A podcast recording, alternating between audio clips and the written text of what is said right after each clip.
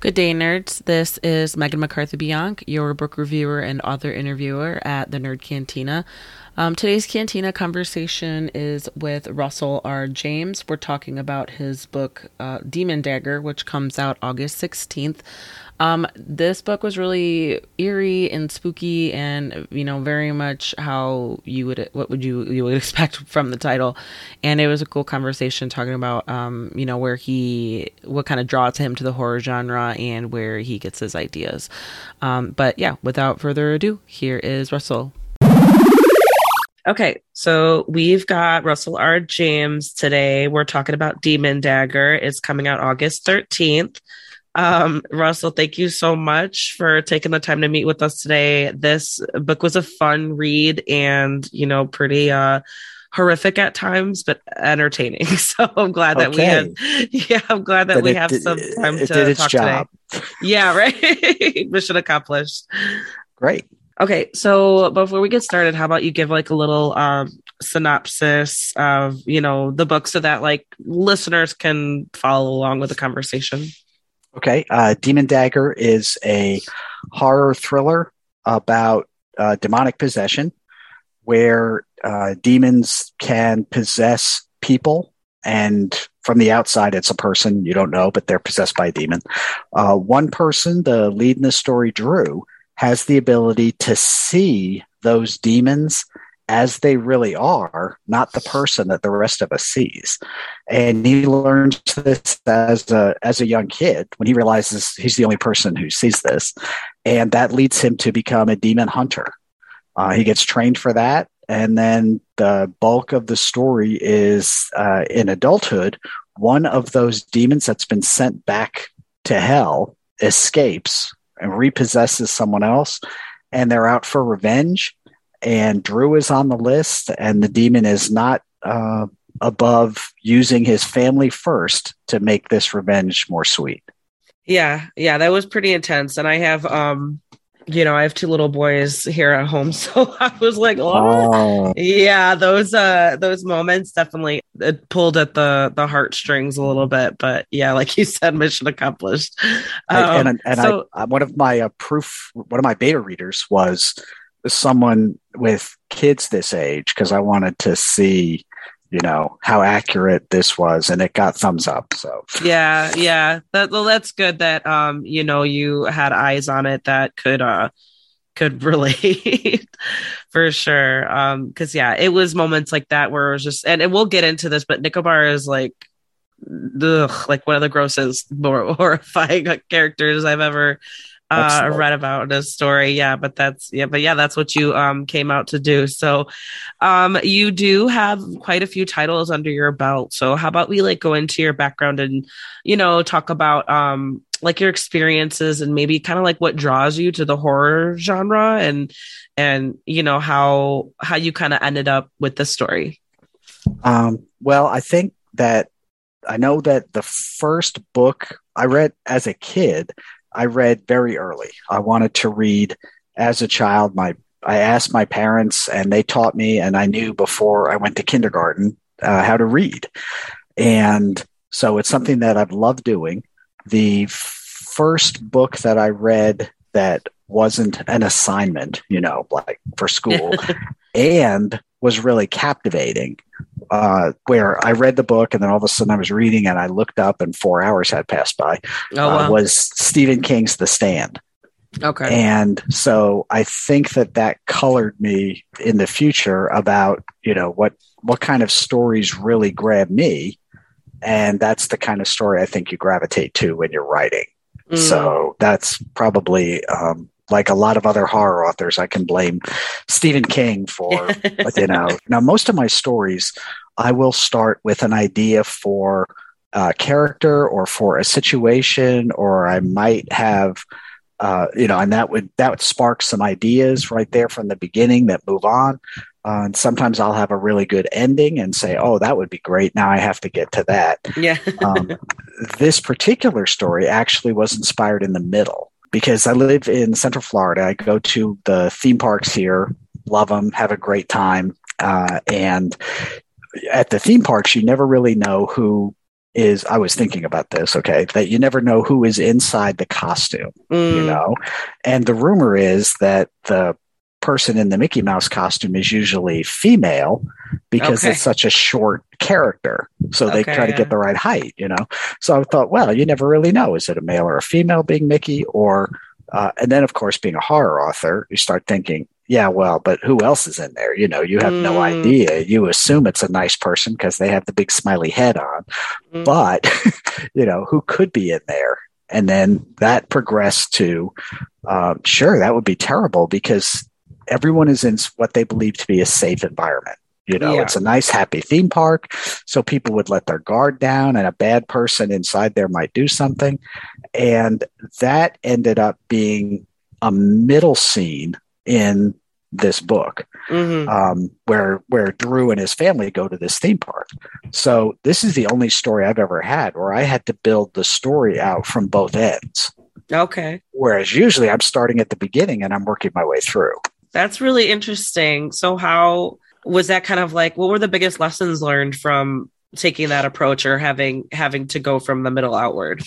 This story also has a lot of flashbacks where we talk we learn about Drew's young years through flashbacks throughout the story as opposed to uh, a straight line story where it starts when he's young and he, we learn about him and we follow his life all the way through. Mhm. and getting those flashbacks spaced properly in the story was a lot of work because you know you don't want to ruin the narrative flow of the story in general but there's things in the past that you have to understand. So you get a little foreshadowing about what Drew's going to have to do in the future. So they all have to be spaced in the right place. So hmm. I ended up shuffling chapters a lot Oh, okay. say, oh yeah, wait a minute, no one knows about this. You know, of course I know in my head, but Right. no one understands the box that the dagger's in. Okay, well I'm about to introduce that. When did Drew learn about it? And then you add that chapter in earlier. Yeah, yeah, because I, I that's funny because like the very first um chapter, I don't know if it's the prologue technically, but where we meet um, you know, one of the uh original players, if you wanna if you wanna put it that way. And it's just an old man in a wheelchair and Yes. and then the story kind of jumps but it's like yeah the reader knows he's this person is important or this detail Mhm. is important or this you know we're going to learn more about him but it's Right. it's like kind of hooking them in but then kind of like jumping over and it's like well the reader has to have faith that, that there's like a connection there. But i think that's a good example of how you what you kind of just mentioned where you had to like move outward but then you had to shuffle things around. And i i bet that that was either something that maybe almost was just going to stay put at the beginning or i don't know if that also got mixed into um, stuff that you had to shuffle around. The first chapter of every book, a lot of times I write near the end. okay. Um, because I have to know the first chapter should set the expectation for the reader. This is the Mm. kind of story you're going to get, and these are some of the elements that are going to be in it. And until I have more of, I'm an organic writer, so I just I don't have a plot, and I just start and see where it goes. Which okay if anybody is planning on being a professional writer, that is the worst possible, least efficient way to write a book. Okay. Um, so, but until I have that, then I've got a good feel for the story. Now I have a better feel for what that first chapter is going to be to get the story started off with. Mm, And um, in fact, in that chapter, you don't you don't revisit that character till later right he comes back in and it's only then that you'll be like hey wait a minute i remember this guy he was in the Yeah. first chapter so yeah i i really enjoyed it and i enjoyed like even if we're really talking about chap um characters i i i liked all of them for the most part um and then we could get into that a little bit later too. So what kind of research went into developing this story if any? Because i imagine um you know i haven't read any of your other works but i imagine some of this stuff you probably came across just from your writing um the genre that you tend to gravitate towards. So was there anything new for for demon dagger like any other um any other like background research you had to do or stuff you had to explore to develop the story Uh, part of the the deep backstory for this touches on the California mission system. Oh, right, right, right. Was set up through through there in the uh, late 1700s, 1700s for the most part. Mm. And so I did to get that woven into the story. I definitely did a lot of historical research. I visited mm. a bunch of the missions on trips to California, and okay. the restored ones are really amazing. Um, but then, so some of the dates and some of the specifics about that and how that works into the story, I made sure that that was historically accurate mm. so that the dates and times and locations were real places. Um, and in fact, the all of the places in the story are real places. All these settings mm. in Los Angeles are actual locations within Los Angeles that I have been to one at one point or another in visits there. So um, that was on the ground research, but I didn't know I was doing it until later. Yeah. so was it the mission? Was that did that have some like uh, a satanic or or demon ridding elements to it, or was it that was just kind of something that you used to play a part in in your story the part about the mission system yeah, yeah so was, that's all yeah. just totally made up okay you know okay i was i mean that, yeah it's, i was just curious as to like if yeah if you wanted to make sure it was accurate for your purposes or if it was really if that's really what they did what well, they were doing. the, the mission system where the, the Spanish government sent people up through California to start settlements because they were afraid the Russians were going to come from the other side. Mm. And they mm. were. They were on their way down from Alaska. So they had to do that. Now, what's odd is that the mission system, each mission was set up with a military component and a religious component okay. from the Catholic Church. And so that happened in real life. So that you know, we look at that and say, well, that's kind of odd. If you have a military mission, you send the military to do it, you know, and then you'll send farmers and other people to live there. Um, so as I looked at that, I thought, why would you do that? And of course, now I can say, oh, because there's a demon problem that you're not going to tell anybody about. So we'll sneak all these church people. So, you know, again, that kind of worked its way in, just sparking an idea. You made it fit in really well. And it is, I, you know, I think it falls in line with a lot of this type of uh, literature or entertainment, what have you, mm-hmm. is that there is like definitely history or historical events or artifacts and what have you are pulled in to kind of connect it, either make it relevant or to explore what it might have if that was really like or or what if what if this what if that. So you know it fitted really well and i thought it was really cool. Um right. and, and it ended up being really uh pivotal to yes the, to the team's efforts. How how do you get into that so there are some like really disturbing parts of this like like i said earlier like nicobar uh, like he's a demon i don't know you write demons yeah. well you could just like you know really reach into the depths of like your imagination of what like a truly horrible thing being might be and i really thought it was interesting how you kept referring it not him or yes. her, but as it. And that made and a lot of sense that it was. That was a big discussion between me and Don D'Auria, my editor at Flame Tree Press.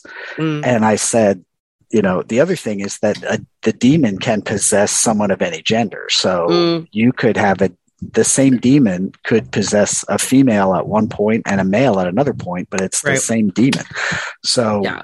um, and Nicobar actually takes a female host mm-hmm. when who is who he possesses. So part of that discussion with Don was, I think this the demons are gender free. So I yeah. think that, and if I I can't say her, he I think it ought to be it. And he said, "Yeah, I've read the manuscript, and it's easy to follow, and it makes the most sense." So, mm-hmm. Yeah, I think it's just out. some. I mean, it might throw people off, but you were very consistent, and it made so much sense because it's like, yeah, it's an it. It's not a human. The Nicobar thinks humans are disgusting, and it's a whole nother being. It's a whole nother. Even I'm like, I'm gravitated to saying he. So when I kept writing it, oh, like, oh yeah, it, it, it. But it makes so much sense to do it that way.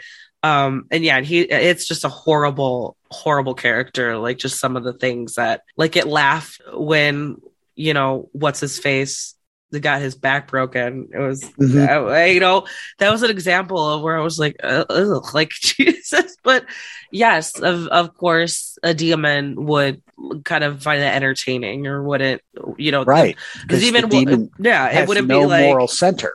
Everything is simply for that creature's entertainment or advancement. That's it. They have right, like the hunt, even uh, as exactly. it plays, it plays with the killings and all of that, and it just yeah, it, and yeah, when I like kind of reflected on it, I was just like, oh yeah, that makes sense. That it it wouldn't be like, oh shit, I broke that guy's back. It was just be like, oh, right. haha, like sucks to sucks to be you almost like it. Right. Or you know, really, it sucks to be human. Sorry, yeah, guys. Yeah. Right. we're we're the fallen angels. We were superior to you from the beginning. Then you know we got the short end of the stick, and now we're going to take it out on you. yeah. So, yeah. Pretty much. I, I don't know. I can't remember. I've only read a handful of uh, books from the horror genre, so it's definitely a change of pace from what I has been on my reading list recently. I did um I think I first got introduced not only by Stephen King but more recently um Daniel Kraus who I don't know if you're familiar with his work mm-hmm. but he's yes. done yeah and and I've interviewed him a couple times, and it's it's really funny um, to kind of read like the horrible things and situations that he comes up with in his brain. But then when you talk to him, you're just like, oh, like it's just like you know, others just you guys are just very talented people, but you're also just very normal people. Like, yeah, my, and it's crazy to see like you could go almost any way with uh, how you want to tell how many stories or what kind of mm. stories you want to tell, and it's it's really fascinating to to, to kind of pick uh, the author's brains. I don't know something about it, like as horrible as it could be. And maybe it's also that um that same obsession with like true crime. It's mm-hmm. it's probably something oh, along yeah. those. People yeah. love reading those things. Yeah, and, you know, I I mean, I write some pretty creepy stuff, and depending on the book, it could be some pretty gruesome stuff. Yeah. Uh, and, you know, my wife reads it and then puts the book down and looks at me like, ah, what is that? Did you really write that? So she's learned to skip a few pages ahead. Right. right. now and then. It could be a little chilling if it was like your spouse for sure. It's like, wait, this this isn't your brain. Like what you know? Yeah, she but has put a book down, looked at me, and said, "You're never going to kill me in my sleep, are you?" Right. So no, I'm not. right yeah. But it's also you know you just got to be like well this is just a, a, healthy way for me to explore you know those horrible things just to make and, stories and out of it. when you're writing something that's horrible that's that's scary it has to progress the plot you yeah. know? If I, I i don't watch a slasher movie as as an example because uh, it's just 10 people in a haunted house and one by one they get killed i mean that right. doesn't really you don't learn anything. There's no progression of the plot. Um, and you've got to place those things in such a position where they have a purpose. Mm. so you know there are things where in the story such as when when marvin is hunted down by nicobar you know that's a pretty scary scene but it's pretty crucial to the story. Yeah. Um, and this you know the scene where you know not to give things away but there's a scene where the wife realizes there's something very wrong with her son yeah that's that's a very horrible scene but yeah.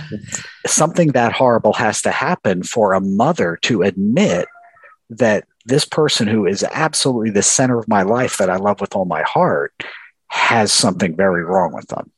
So yeah, yeah, and I think those were very important choices to make as well. Because yeah, we're following Drew because we want we're rooting for him, right? but then so. he's he's still right.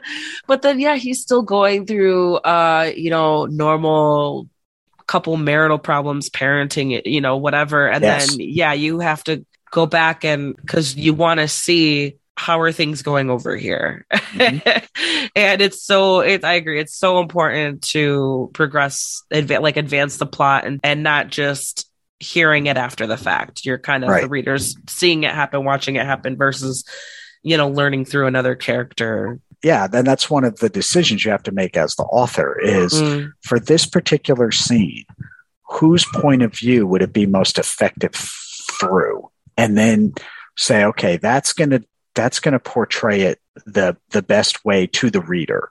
Mhm. And then you've got to fashion that story around that, unless you're writing writing something just in a first person point of view, and then that's all you've got, and it's a lot more challenging. Oh yeah, absolutely. Yeah, it's a it definitely depends on the kind of story that you want to tell, whether you're going to do first or third person, or or. Mhm. But then if you do mul- multiple points of view and still stick it to first person, then you have to like that's the challenge of differentiating the voice, and that's just a whole nother you know layer to to the difficulty for you as the author to to create this story. Yeah, I'm, Um, I'm not going to rise to that challenge. yeah, at least you know maybe someday, but no, not not for the Not today. so what how do you get into like the headspace to you know going off of that talking about like you know picking your brain of coming up with such horrible um situations like how how do you get into the headspace for that because most of your works or if not all of your works are in the same you know genre right Yeah, I've got I've got uh, two two categories where I'm writing horror, more traditional horror, whether it's ghost stories or post-apocalyptic stuff or things like Mm. that, um, with Flame Tree Press and another publisher, and then I have another set of stories that are all giant monster adventure sci-fi kind of horror stories. okay And so how do you through a different publisher okay because that's their niche. So they Oh, love okay. that. Flame Tree would not do a giant monster story, so it all works out for me. Um, but so, but in doing that, I really need to focus on one or the other. There's a Yeah. lot of authors that can simultaneously write things, but because these are all different, and even my horror books are different, that writing a suspense oriented ghost story is totally different from writing a uh, post apocalyptic grizzly kind of story there. So, yeah you know, I've got to stick with one and go with that. And uh, generally, my writing periods are long. That I'll sit for three and four hours to stay in uh, in that mindset. yeah Um, and I will usually only, if I have multiple character POVs, I will only write one at a time per day. okay You know, Okay. I'll do two chapters from Drew's point of view. And then, you know, I'll say, okay, well, now I'm going to switch to Anna's point of view and I'll just write myself some notes Mm. and say, I'm going to do this tomorrow. And then I'll, that's where I'll start. like I didn't know if there was anything you do in particular to uh, get in the headspace to write such uh, terrible situations, such terrible details. But I guess it just, you know, some of your little little strategy or little um like little habits, it would fall in line with people writing almost any genre. It's like you got your Well, little process. The research helps a lot. I mean, because part of the, the, the plot point of the book is that people who lose their souls to a demon uh, become sociopaths. Yeah, yeah. they've lost their moral center now. So I did a lot of sociopath research, which is very depressing. Yeah, I mean, yeah. it's and scary. But that, Yeah. that so that research informed decisions made on what the sociopath characters will do. So that Yeah. that that gets you down that path and says these are some common things these folks will do, and then say, all right, well now I'm going to have to write some of those awful things to happen.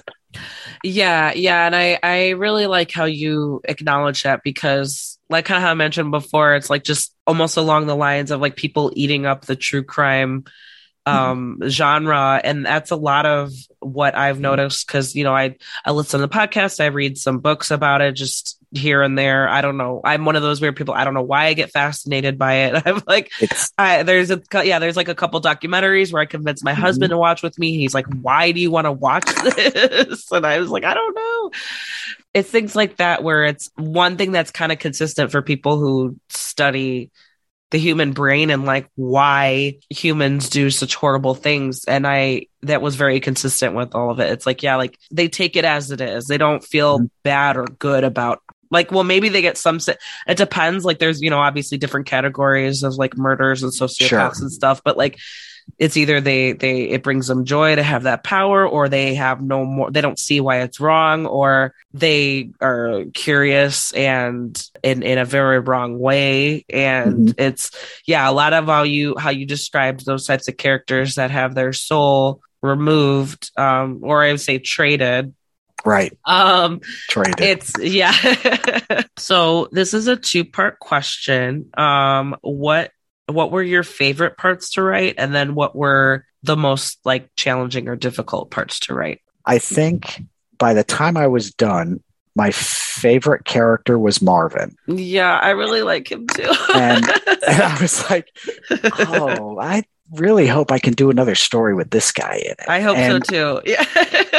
And when I first started writing the story, it, I didn't even have an idea that his character would be there. hmm But I had some information that needed to be conveyed. So somebody had to be able to do it. Yeah. And I started thinking, well, who would know these things? And then Marvin just got more interesting and more interesting the more I the more I wrote on him. Um, so that was definitely the highlight when I got done was getting to Yeah. explore his character because of the the all the different issues that he has uh, emotionally and biologically and in every other way. Yeah. Um, the almost impossible part to write was turning their child, Drew's son, evil.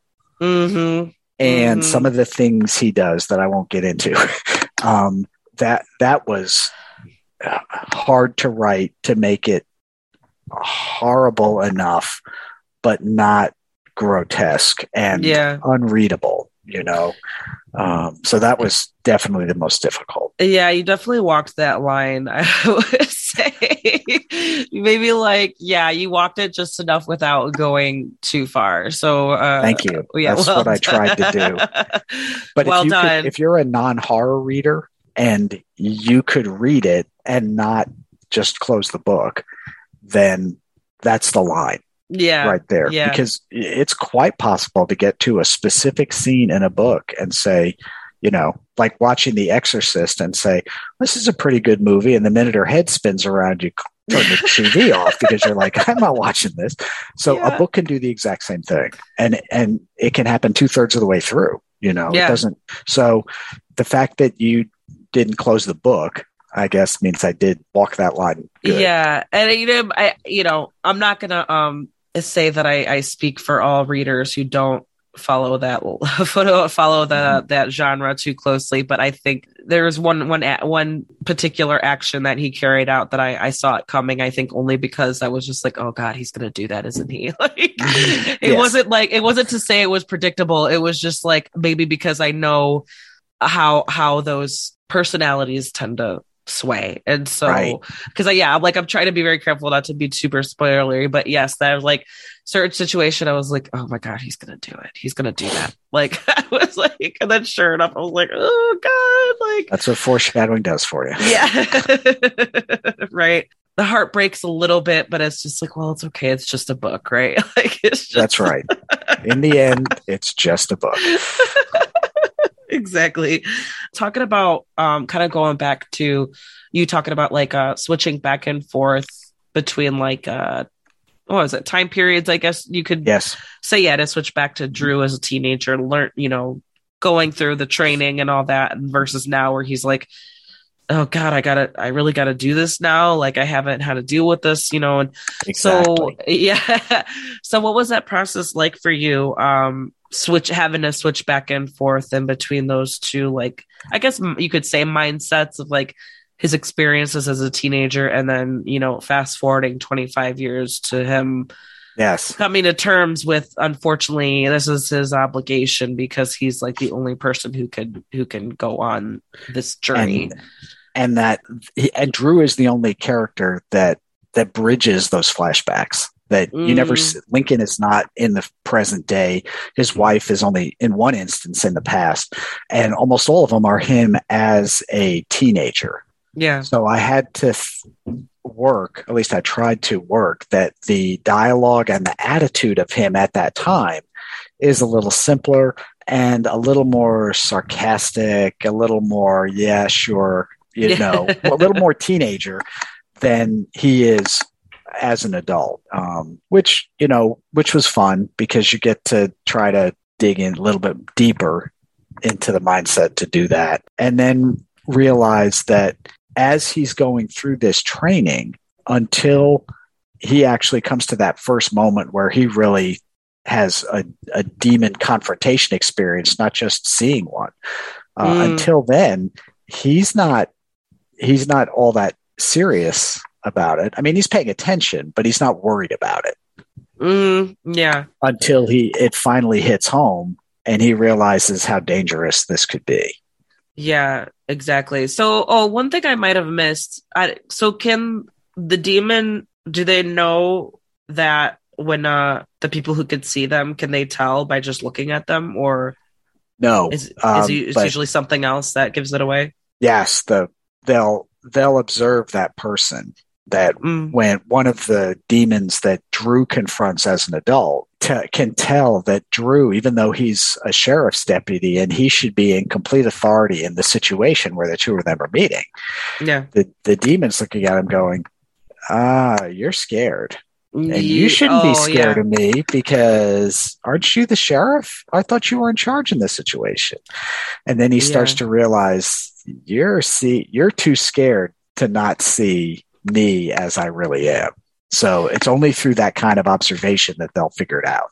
Yeah, and I think I remember him seeing like he could the demon could smell it, like smell, smell that fear. fear. Yeah, that's right. Yeah. Okay, that's interesting because yeah, it's like unless you're if you if you could see demons and you're you're totally trained to keep your cool every time you see uh, one of these horrible things that stick out like a sore thumb it's like yeah you can't it's really hard to to hide that reaction to hide that exactly. response to hide yep. that was interesting because i guess during that scene now that you're reminding me okay now i do remember that but i just thought it would be very yeah i just thought it was very interesting like wait does do they know does the deep no does the demon know by just looking at him no he doesn't okay yeah.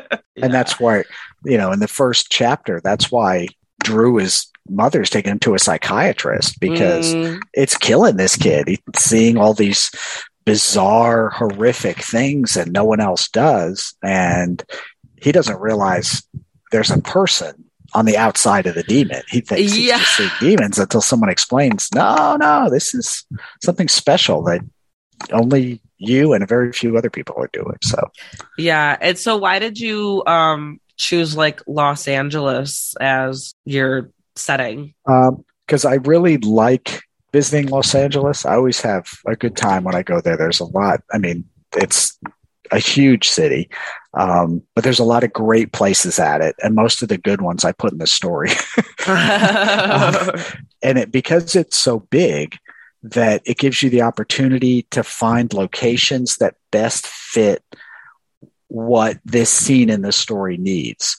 Mm. Whereas if I had set it in a much smaller town or a place that was not as diverse, that you wouldn't get as much flexibility in getting a setting that really nails the the the feeling that you want to get out of a particular chapter. Yeah, and I, I like how a lot of a lot of the times the um the city or the region can act like its own character too. Mm-hmm. with, with the qualities and and how the characters interact with it. Because no I, I have I've been to LA once and I really liked it so I definitely agree with you there. Right um but yeah we and you know my, my husband and I we did all the touristy things too. We only had a couple of days to spend there but yeah I um I just remember it was probably you know I would definitely go there again just to like kind of check it out some more. Um, and Los Angeles also has you know, no offense to everybody in Los Angeles, but there's a part of that idea about the demon inside and the beautiful human exterior that you don't know. Yes. There's parts of Los Angeles that has, I mean, you've got this gorgeous weather all the time, and you've got the sun, and you've got the beach, and you've got a lot of wonderful exterior things that are great and there's places also that have some pretty dark spots in it so yeah yeah absolutely uh, just a couple of more questions uh, before we wrap up so what advice would you give to 13 year old drew and then to adult drew and then to anna well, to 13 year old Drew, I would say you pay attention to all the automotive tips you're getting, okay? because even if you're not hunting demons, if you can fix your own car, you're going to be way ahead in life. Right. Um, and that's something that I do. I've got um, some restored cars that I've that I've restored that I've got in the garage. So oh, nice. I was gonna say I could tell because that was a lot of technical details in there too that were very much that you like made part of your story. Cool. So I hope you accidentally learned something about I did. maintenance. okay, there you go. Then that job's done. I know. I felt like I should have been taking notes like during some of the explanations. The the test will be when you're broken down on the side of the road. Right. That's the test. I'll have to bust out the Kindle again. Like, wait a second. It's like, what did that Russell was, say? You know, that was one of the things where, you know, when Lincoln's teaching Drew about being a demon hunter, that's that practical application that says, you know, this is what it's like. That mm. this helps him learn. He's going to learn two things at the same time. So yeah, and it made sense how he was like, "Well, you have to, you have to come away with something to explain to people what you're learning from me." Correct, because you can't say, "Oh, I learned about how to kill demons, mom." so. Right, like just say you're cured and say that you're learning how to do this. Like that's. Yep that was very smart. Um, oh yeah. So then, uh, advice for adult Drew and then, um, Anna. Adult Drew needs to trust his wife. Okay. Because he keeps not doing that. He keeps hiding things from her. He doesn't tell her the truth about himself, um, either in the beginning when they first start dating, um, or at least some version of the truth about himself. And as things start to unwind, he thinks he can just keep everything still hidden and it's going to be okay. And that's no way to run a marriage. And mm. um, you know, and there's folks that that have read the book and said that um, Anna was the least sympathetic character for them, mm. and mm. Anna's got a reason to be mad. Yeah. I mean, her husband's lying to her about some pretty important stuff.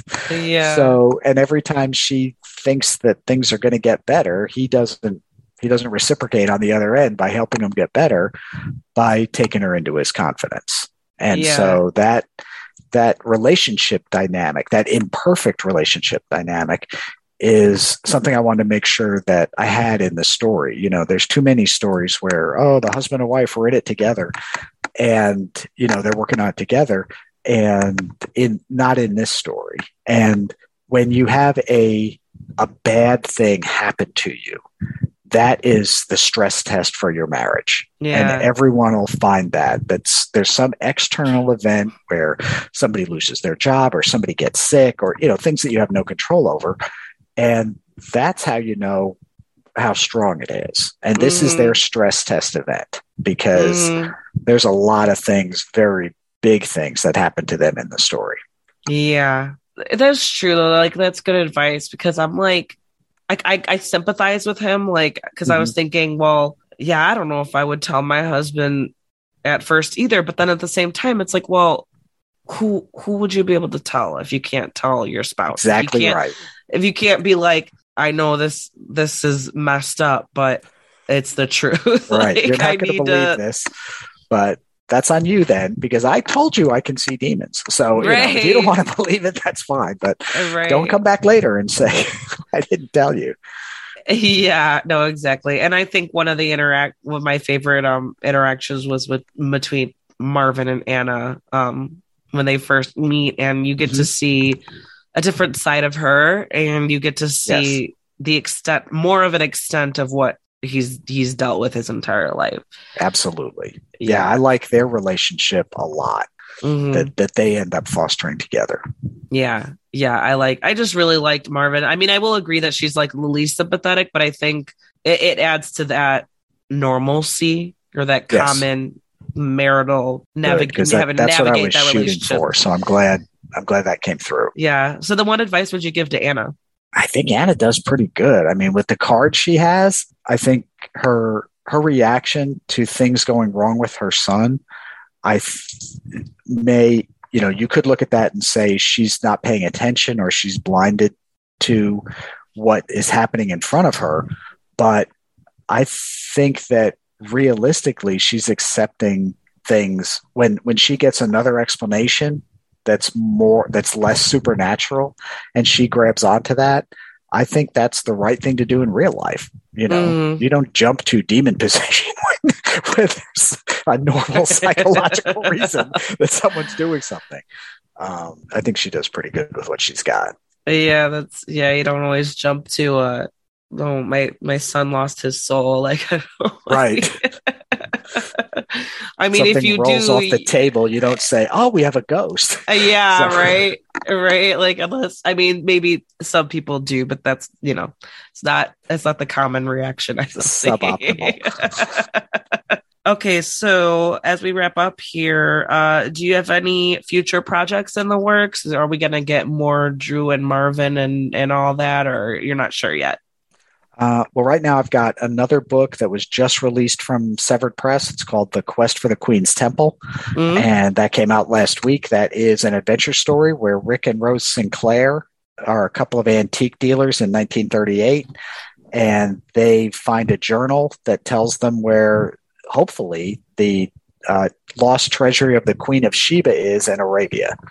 And so it's an adventure story where they head out to that. They hope to find jewels, and instead they find a variety of giant monsters and some supernatural threats. And it's a fun adventure story. Yeah. Is that also And- like um an adult geared for adults? Yes. Yeah. Okay. Um, but the all my uh, severed press stuff is PG thirteen, so I don't put any sex or any uh, language in it, but I Yeah. don't dumb the writing down any. Yeah. So it's uh, family friendly if you don't mind people being eaten by giant monsters. Sorry. Um, and then right now I'm writing actually a prequel to Demon Dagger, which is set in the California mission system in the 1700s. So in this story, there's a new priest who gets assigned to the missions with no idea that there is any supernatural demonic possession elements going on. He thinks it's just missionaries, and he goes and gets caught up in it. Um, and there's uh, a lot of interesting things going on with a demonically possessed tribal leader and uh, whereas we have the demon dagger in this one we have some other um, religiously enhanced demon tools yeah. going on in this story so that's a- okay, cool. Okay, that's awesome. So, you, so that you found some really captivating material when you were doing your research. yeah when i as i was doing the backstory to this i'm like hey this could be a whole novel yeah. and so we'll see if it does Awesome, awesome. Yeah, well, I, I will. Uh, you know, if you are curious uh, and want to flesh out more Marvin stories, I'm definitely on board for that too. oh yeah marvin's great he is, he is. He, I mean, he was one of the, my favorite characters that I've encountered in a while. I don't, I don't know something about him, man. I, your heart feels for him, but then you're also like, he's also kind of funny. I don't know. Mm-hmm. and I think, and, and I put that, that's like his defense mechanism from the way his life is rolled. yeah, You know, he's got a bit of a sense of humor, uh, and has to because he's got a, he's got a tough path. yeah, yeah, yeah, for sure. And that's that's you know that makes him so sympathetic, but also just his personality too. It's he's real. It's really he's really hard not not to not to. I don't want to say fall in love, but it's like yeah, you get a you get a a little little uh, attached to them. It's it's hard not to. Right. Um, so alrighty, we've got Demon Dagger coming out August 13th. Russell R. James, thank you so much uh, for nice chatting with, with us today. Yeah, absolutely. It was nice to chat with you as well. You're on uh, any other social media stuff that you want to plug real quick? yeah. I'm on, uh, Facebook as Russell James author or Russell R. James, um, just as a normal Facebook account. You can find me either way.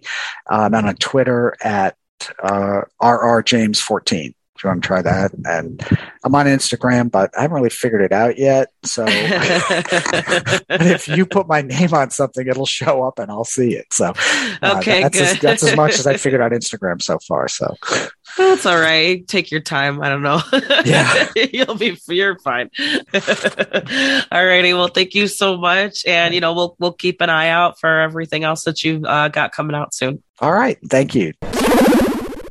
And that's it. That was Russell R. James talking about Demon Dagger. Again, that comes out on August 16th.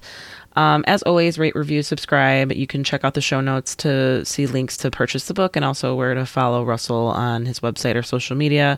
You can read my entire book review on thenerdcantina.com and always, you know, go ahead and, and browse around my other reviews if you're looking for your next read. Um, and as always, thank you so much for listening. Bye.